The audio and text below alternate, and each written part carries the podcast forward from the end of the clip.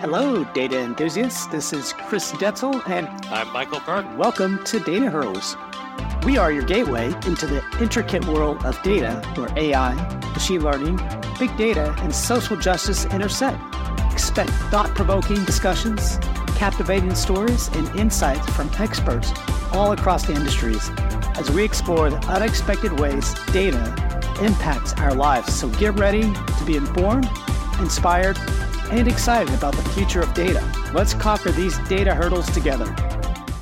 All right, welcome to another Data Hurdles. I'm Chris Detzel, and I'm Michael Burke. How you doing, Chris? pretty good, man. I'm really excited about uh, today's guests. But before we go into the guests, I've got a great vacation coming up to France in a couple of weeks, so I'm super excited. Anyways, go ahead.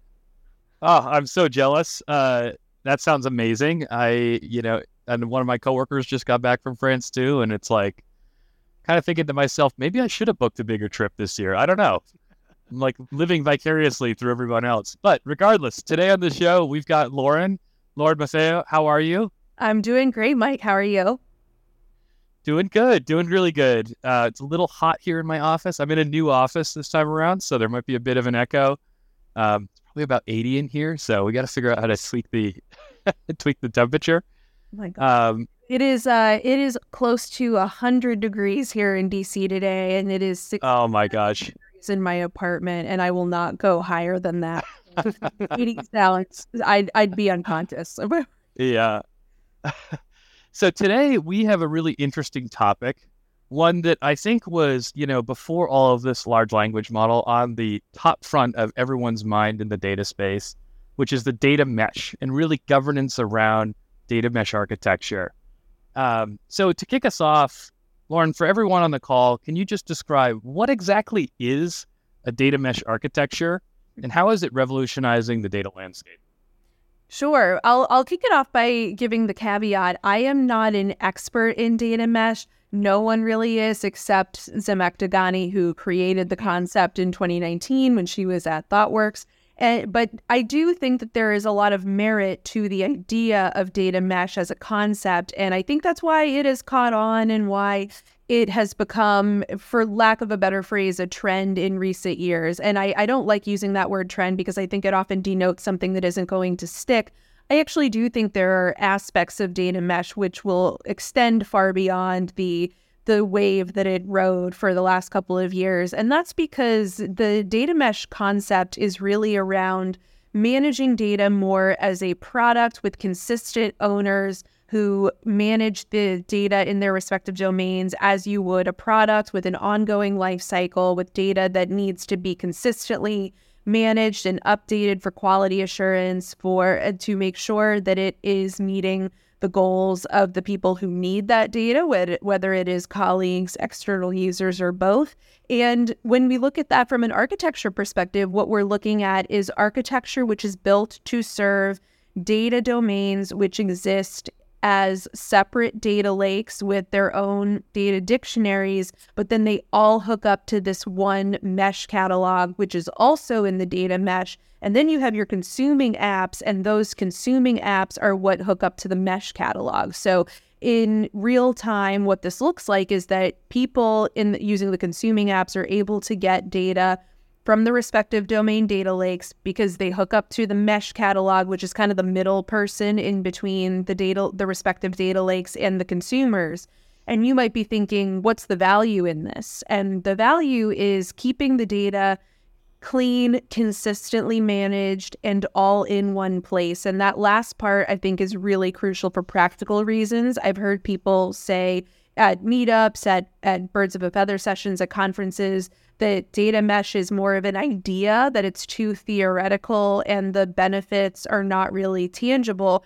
I would argue that having all of your data exist in the same architecture is a very tangible benefit because if you have worked with data or especially client data, it exists anywhere and everywhere and therefore nowhere. And if you ask where did this data set originate, you often get I don't know, and you have to go on a goose chase. And so I think there's a lot of value just in having all of your data exist in one place, let alone to, ha- to having it be consistently organized and managed in a way that is more visible and easy to access.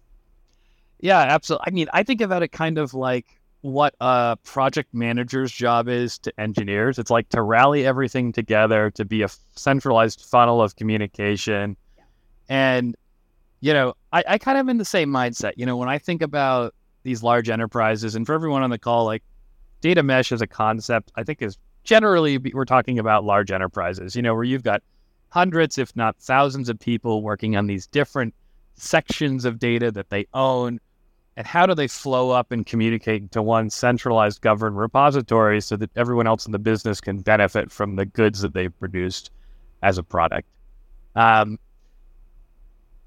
do you believe it can work and have you seen it in practice i guess is the first thing you know i'm i, I believe it can work but i think it's also one of these things like Jira and like scrum methodologies where it takes a heck of a lot of discipline to get something like this up and running effectively.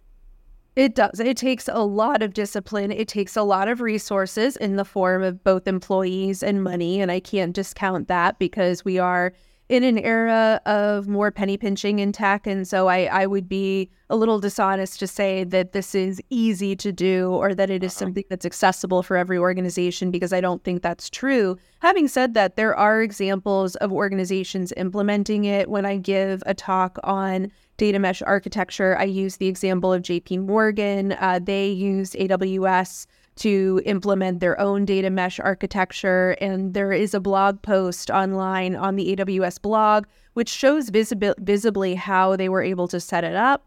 And it, it shows very clearly how uh, someone in an organization, a data steward, a consumer, or both, could access data in a particular domain from that data lake uh, by requesting access from the data steward who's responsible for that data. They then, the idea then is that they get the data they need faster, more efficiently from someone who knows it best rather than having to go through this centralized IT office where the ticket is probably manually logged and then maybe addressed within a week or so. Uh, and so the data mesh is viewed as an alternative to that that gives you more transparency and access to data from the person who knows it best. Having said that, a key part of data mesh is security. It's about deciding who should have access to which data because you should not have all of your data unfettered in the same environment for a free fall. Uh, so you do need access controls and security around it. But the idea is that the person who is able to give that information is somebody who is closest to the data. So if you are a VP of sales, you are an awesome opportunity. There's an awesome opportunity for you to serve as the sales data steward. If you are a, a customer success VP, you are ideal to lead the customer success data domain and all the subdomains underneath.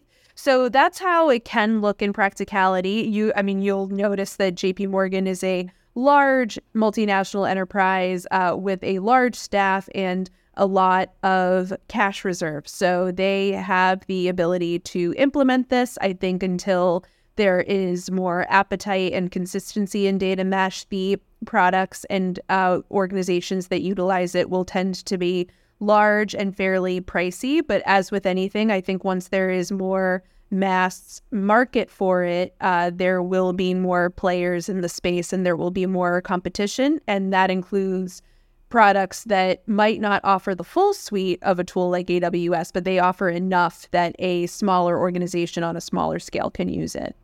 Got it. Yeah, I think it's so interesting, right? That we're talking about large enterprise, we're talking about lots of cost and lots of management, but ultimately what that gets you is this data as a product service, right? Can you elaborate a little bit on what does that mean and what does it promote within the organization and why are more organizations like JP Morgan making the shift?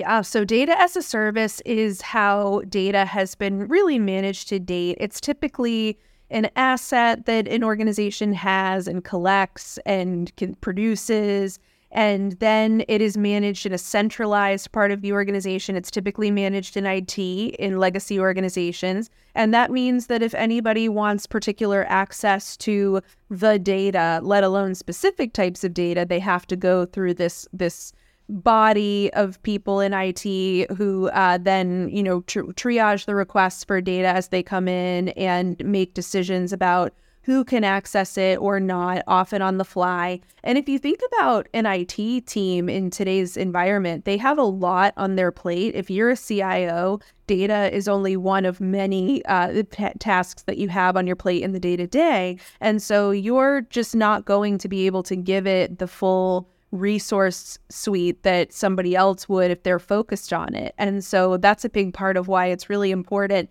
with data governance to spread the opportunity to make it happen uh, across the organization because uh, the one of the arguments I make in the book I recently published is that there's too much data produced and ingested today for one team or one person to manage it of course, the ultimate responsibility should still roll up to the chief data officer. But in order to succeed, you really need uh, collaboration and buy in from everyone from your CEO down to your stewards. It's really interesting you said that, you know, because I think there's kind of two ways that companies tend to go, right? They either silo because they're like the ownership, the centralized ownership team is not working out, right? So we're just going to go do our own thing. And then we break all the governance rules, we break all this compliance and security. Or what happens is the data steward team says, we're going to have the most restrictive rules ever and we're going to own everything. Then nobody can innovate, right? Yeah. And so I think that what you were saying was kind of data as a product is this way to balance those through data mesh by providing access, but also maintaining ownership of data and making those stakeholders responsible. So, exactly. Can you tell me a little bit more about you've got a centralized system, right, that everybody's feeding their data through? What role does governance play within this data mesh architecture and how does that work? I think there are a few principles when we think about data governance which apply to successful mesh architecture. And I do make the argument that you can't do data mesh without governance. Uh, like any trend in tech, people try to implement data mesh without the backbone of governance behind it. And the reality is they're just not going to succeed in the long haul without it. Having said that, there are a few fairly easy things that folks can do in order to put a backbone of data governance behind the data mesh architecture that you use. So that looks like getting really clear on why your organization exists and the role that data plays in fulfilling that or that mission. Uh, and I emphasize that first and foremost because I still see way too much of a disconnect between the data projects that teams work on versus what actually matters to the business. And then the data team wonders why they don't get invited to C level meetings and why they're not part of the strategy. Sometimes they it feel they feel like they're they're execution, you know, monkeys as a, who are who just it's like do what I say as opposed to having a strategic hand and and being able to use their very specific expertise to help guide the business. So there needs to be a much clearer connection between what your organization exists to do and how you use data to fulfill that mission. Uh, once you're clear on that, it gets really important to define the data domains that you have in an organization. And, and this is essential for data mesh architecture because you're going to stand up data lakes according to those domains and their respective subdomains underneath. So you want to make sure that you know uh, what key areas your organization collects data on, how they're categorized, what the subdomains are. Um, the example I often use is sales data, and then you, you're going to have data on inbound versus outbound leads. You're going to have data on quarterly sales. Those three things can be your subdomain under the sales domain. And then the idea is that you would have a senior leader in sales, maybe your VP of sales, what whoever it is, be the steward of that data who can talk about things like data definitions, what different terms mean, what pieces different pieces of data mean. They can they as the leader of that business domain can control access about in the mesh about who can access the data and what types of data. They can work with your CISO or your data team to set security st- standards and protocol, and then to share that with their respective sales team underneath. And then you also want to define what data quality looks like per domain. Uh, and, and ideally, you're going to have some consistent rules for data quality and how to cross check that across all of your domains that all of your stewards abide by. But there's also a lot of variance across domains. And so then you want stewards who are having a really clear picture of what data quality looks like. And when we talk about data quality, we're thinking about the question is the data in my domain fit and vetted for use and consumption by by external users. And external can be in a company or outside of it. Uh, and those are the key things that I think any data governance strategy really needs to start with. And those are foundations that I see missed and skipped over pretty often. You know, I think that, that it's so interesting, right? Because, you know, I have so many questions about this actually. It's, it's, you know, we have in this principle, we have someone like a VP of sales, and it's up to them to define what quality means, right, for their business. And I kind of look at it like that term, what is it? Beauty is in the eye of the beholder, right? Is when you're working in data mesh, it is incredibly complicated to understand the shared needs of a business for a specific data set. Um, how when we when we go through these concepts of data mesh and you you arm somebody like a VP of sales as being responsible for a data output, I guess the question that I have, and and I know that we can't answer this because we're talking hypothetically, but like, how can we entrust somebody like that who's incentivized on things completely differently from data mesh, and they just have to get the job done of closing deals to provide clean and consolidated data? Uh, that so I love that you asked this question because I think any if you are having a culture challenge in your organization, the first question I would ask is how are you rewarding people and what are they getting rewarded for? And that answer is going to tell you a lot about the challenges that you have. Uh, I do think that you need to reward people who serve in stewardship roles, uh, especially if they're helping set it up if they're doing the lion's share of establishing this work this is this is hard work. Uh, the book i wrote is a 100 page six step guide but i do not want to lead people to think that i'm saying this is easy. This is actually very hard work that that does not often yield an immediate benefit. You're laying the foundation for years or decades to come and that it means that sometimes you don't often see the fruits of your labor until much later and so when you ask about incentive it being incentivized, I do think I say this in the book. I you need as the CDO to reward your stewards in very tangible ways. Uh, and that can be spot bonuses, it can be writing the responsibilities of data stewardship into a role description so that they are positioned to get promoted uh, by doing extra and helping the organization. It can be that they get extra stock if you offer stock for serving in this role. Uh, and then I think the other part of that is to really emphasize that everyone's success in their job today depends on their ability to use data well and to use it accurately. And so you're exactly right that the VP of sales it's a, it's a incredibly numbers driven profession. It's incredibly competitive and uh, but people cannot close deals if they do not have accurate data. And so actually I think that's a perfect example of a non-technical role that is very well suited to do data stewardship on at least some level because uh, because their success in that work depends very strongly on having the right types of data to solve the right problems. And the other thing that I'll add is that when I talk about involving non-technical folks in data stewardship and governance, people say,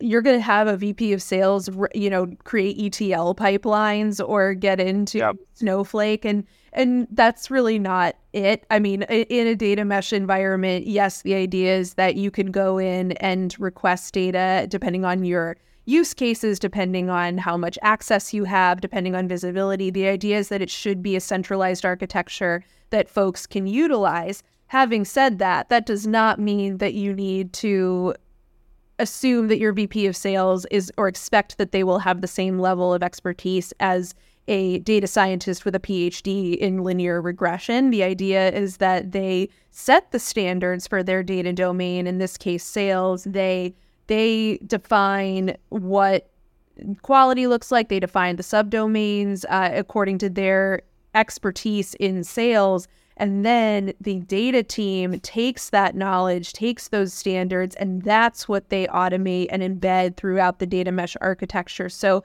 it does require uh, collaboration between technical and non technical groups. It's inherently uh, it's interesting because sometimes people say, well, if you're if you have uh, different data lakes, then you're actually keeping the data siloed. And that's not really how it works because, yes, they're organized according to domain in different data lakes. But again, you have all of that data from the respective domains flowing into the mesh catalog. And then that's where the consuming apps pick it up. So I do. So again, I think it's a two, it's a three pronged thing. Really, it's how are you rewarding people? How are you demonstrating that their success in their day to day depends on being data literate?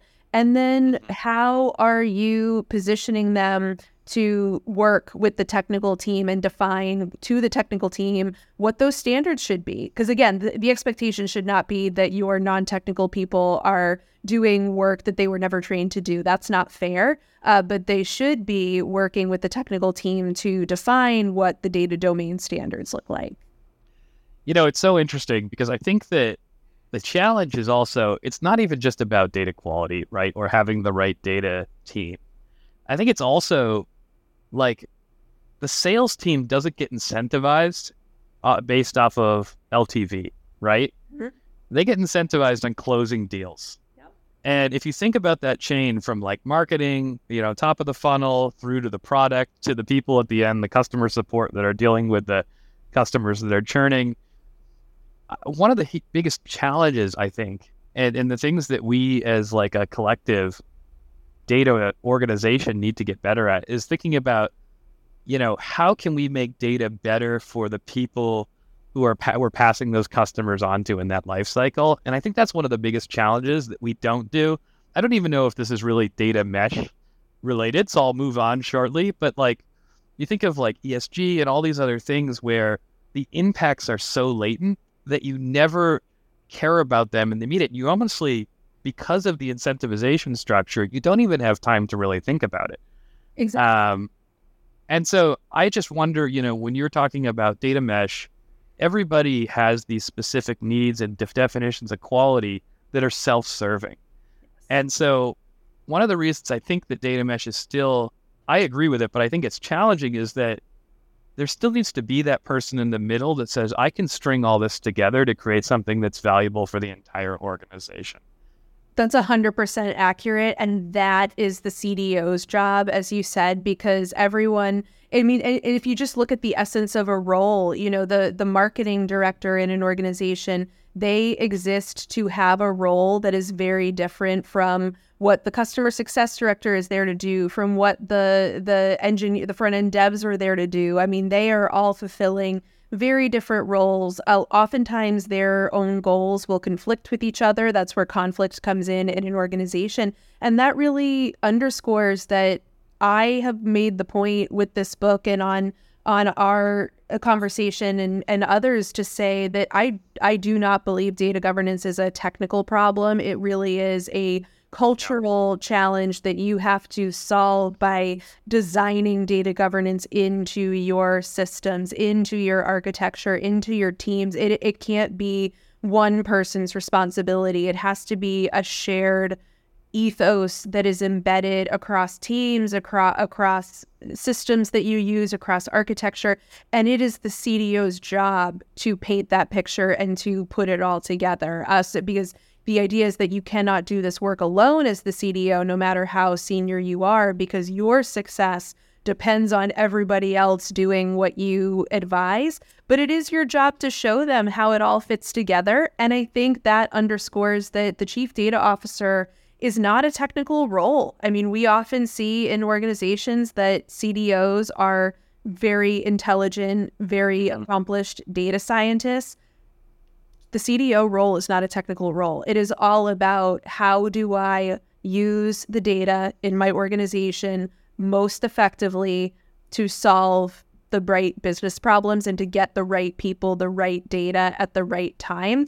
This is the essence of the job. And I think it shows how crucial it is not just to involve everyone and to create an organization that is more comfortable using data, but also to show that you do need that point person to say to take ownership and the biggest thing i see organizations struggle with when it comes to data governance nobody wants to own anything and uh, if you have that lack of accountability there's relatively little that you can do i i couldn't agree more i think it's you know this is the challenge of every CDO and probably the reason and one of the main reasons that their tenure is so short right is you get up on your soapbox, you say, hey, we're going to implement data mesh, everyone on board, and it's crickets. Everyone runs out of the room, right? How do you foster that data driven culture? And, you know, what are the key steps that an organization should take when transitioning to this data driven culture? Yep, I, I think there are a few. So, first and foremost, I do not think that we as a industry do a great job of showing not only how data governance is tangible, but showing how it benefits people. I actually spoke at Data Architecture Online a few weeks ago, and someone suggested the term data enablement because to to play with words and see what resonates because governance is just a bad word to a lot of people. And and there there are many people who just can't get over that that branding hump. And so even though data enablement is the same thing framing it more positively with concrete examples of how governance is beneficial can help I think also when we think about how to foster a data driven culture, there's a lot of opportunity for micro learning. So I see this with cybersecurity. Uh, I I have noticed a massive increase in phishing attempts and hacking attempts in people. I mean, people will text me or call me trying to impersonate my colleagues, my clients. Like this happens a lot, and so our organization and many organizations in the if they have CISOs, they are training their colleagues and their staff to know what suspicious activity looks like online because they know that in order to protect the company, it's their job to educate the workforce and keep them smart and keep everybody on the same page about keeping our company safe. And so uh, I think there's a huge opportunity for data leaders to look at their peers in cybersecurity to see what they're doing on the micro learning front. That could be, mean anything from creating little quizzes to see, to test how many people uh, can identify inaccurate uh, or poor quality data. It can involve uh, get, giving them, you know, badges and using, you know, game theory to try to uh, inspire competition if that is something that would work for your organization as a motivator. It doesn't always work in that case. But I think there is a lot of opportunity, again, to create not just stewardship, but also to make everyone more comfortable using data because for too long people have said oh that's not my job. And no, we can't really say that anymore. There's there are very few jobs today that are truly not touched or not affected by data. And the more literacy we as a society have about data not only the better. I would say that literacy is crucial. I mean if you look at how tools like ChatGPT have exploded relative to the amount of data literacy that exists today, it's already a huge problem. And so, if we're going to have a chance at harnessing this technology effectively and even safely, we really need to take initiative to get everybody on board and start giving them the tools that they need to succeed. And that does not mean turning everyone into a data scientist, turning everybody into a technical person. That's not the point of the exercise. The point of it is to make the benefits of of good data real and tangible no matter your role. Yeah, and and when you think about, you know, just the amount of data that's been collected over the past decade, right? I feel like we've almost lost the brake pedal like I'm not sure if we can stop at this point mm-hmm. the amount of of data that we've just let out into the wild that we've collected. Um, you know, the efficiency gains and losses that we've experienced over time. I mean, the environmental impacts. I wonder if we really can at this point pull back without doing this complete overhaul, right? And my other kind of thought on this is companies that haven't started to do this, is it too late? Like, will they, can they turn themselves around now? Or will a competitor, are they already like at risk of a competitor coming in and taking market share because they've built these practices from the ground up? I mean, looking and going through these transitions, you know, for some of these large organizations can take years just to get started. Yes, right? that's, that's very true.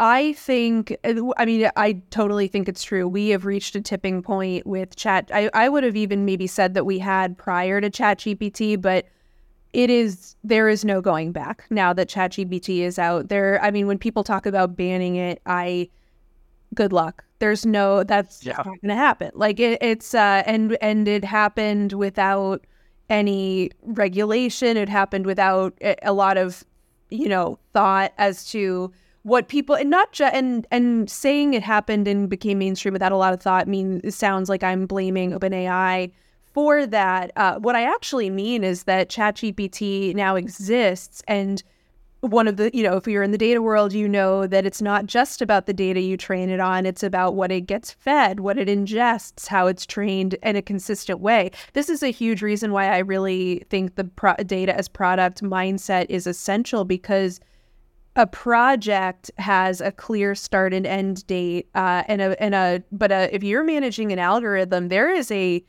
ongoing product life cycle with data that is constantly ingested that is going to affect the quality of the model. It's going to affect the output eh, of that model and that it, that does require more of a product mindset. And when we look at what people feed ChatGPT uh, they are giving it very sensitive data uh, that they cannot get back. So if you read the terms of, I mean, the big example is those folks at Samsung earlier this year who fed yep. ChatGPT proprietary data about Samsung products. OpenAI owns that data now, and that is proprietary data. And I am not a lawyer. I don't know if there is any legal recourse from that. Uh, my guess is that they're out of luck. And so P and that goes back to data literacy. I I really do not think people I don't think there was any malintent. I also don't think people realize the consequences of doing something like that. And I actually said on a podcast or two earlier this month that I think legally the the inroads we will see on the subject of data govern governance and in in litigation is not going to come from consumer rights uh, because as as Americans we have very few, and that's being kind, federally uh, protected data rights. I think the real uh, the real success in law is going to come from copyright lawsuits uh, and people suing uh, organizations that take data that is proprietary and use it without permission. I, I think that is where most of the success in law is going to come from. And that means that if you take proprietary data that someone owns and use it to train a model without consent, uh, you could really get in a lot of legal trouble uh, because we really value, in, in the States at least, IP. We value innovation and creativity, and any organization that that utilizes that for commercial profit without getting the right permission we already know you if you want to use a song in a movie you need to get the rights. If you want to use something in a in a commercial you need to get the rights from that artist's estate whatever whatever it is. And i think that is where we're going to see the most progress in the short term at least. Uh, you know i think that we should probably do a whole nother talk on this because we could easily cover a half hour but you know to sum that up data mesh isn't going to solve this, right? This is a, a whole other topic of not who owns the copyright, but what are the rights to listening to something, you know, or reading something. And I think that that is the the piece that is we are we still haven't really fully understood or defined how that works, if that's copyright infringement, what that means, you know, um, what it means to learn from something, from material that's publicly available or not. You know, these are areas that we need to uncover. And I think that in the coming year, you're going to see more and more litigation, like you said, Lauren. And uh, it's probably going to come for the people that are losing money, not from the government trying to protect its citizens. exactly. And but as you as you said though, not all is lost. And I, I do agree, you know, this is this is long, hard work of establishing data governance, but that does not mean that you sit around for four years getting everything set up while you but while your competitor builds a product for other people to utilize it, it does mean that you as you're starting your journey or even thinking i mean realistically i think most people listening to this podcast are not starting a startup from scratch. They're thinking they're working in an organization that's established no matter how old it is and they're thinking okay how do i take this and apply it to what i have? It requires a lot of introspection. It does require, in design, we call it a discovery period of looking at what you have uh, and then making decisions about how to make more effective decisions about managing that data. And again, it is not easy work. Uh, it can be done, and I would I would make the case that if you are a senior data leader in your organization, uh, this is this is the essence of your job. It's figuring out how to manage data well in a strategic way that benefits the business, but also benefits everybody who makes the business what it is. And data mesh architecture, I do believe, can play a role in it. It is not a catch all solution, it's not a singular tool. Uh, and I, I do think there's a risk of people trying to stand it up without doing that essential governance work. But if people do invest in it, as part of a bigger strategy, I do think there's a lot of merit to it. And I think the data as product ethos is here to stay. Well, Lauren, Michael, this has been really great and a great discussion. Really appreciate you guys coming on. By the way, Lauren wrote a book. She talked about it. It's called Designing Data Governance from the Ground Up Six Steps to Build a Data Driven Culture. So just wanted to put that out there. We'll put that in the show notes uh, as well. But Thank you, everyone, for listening to another Data Hurdles. Don't forget to rate and review us. I'm Chris Detzel and I'm Michael Burke. Thanks for tuning in. Thanks, everyone. Thanks, Lauren. Thank you.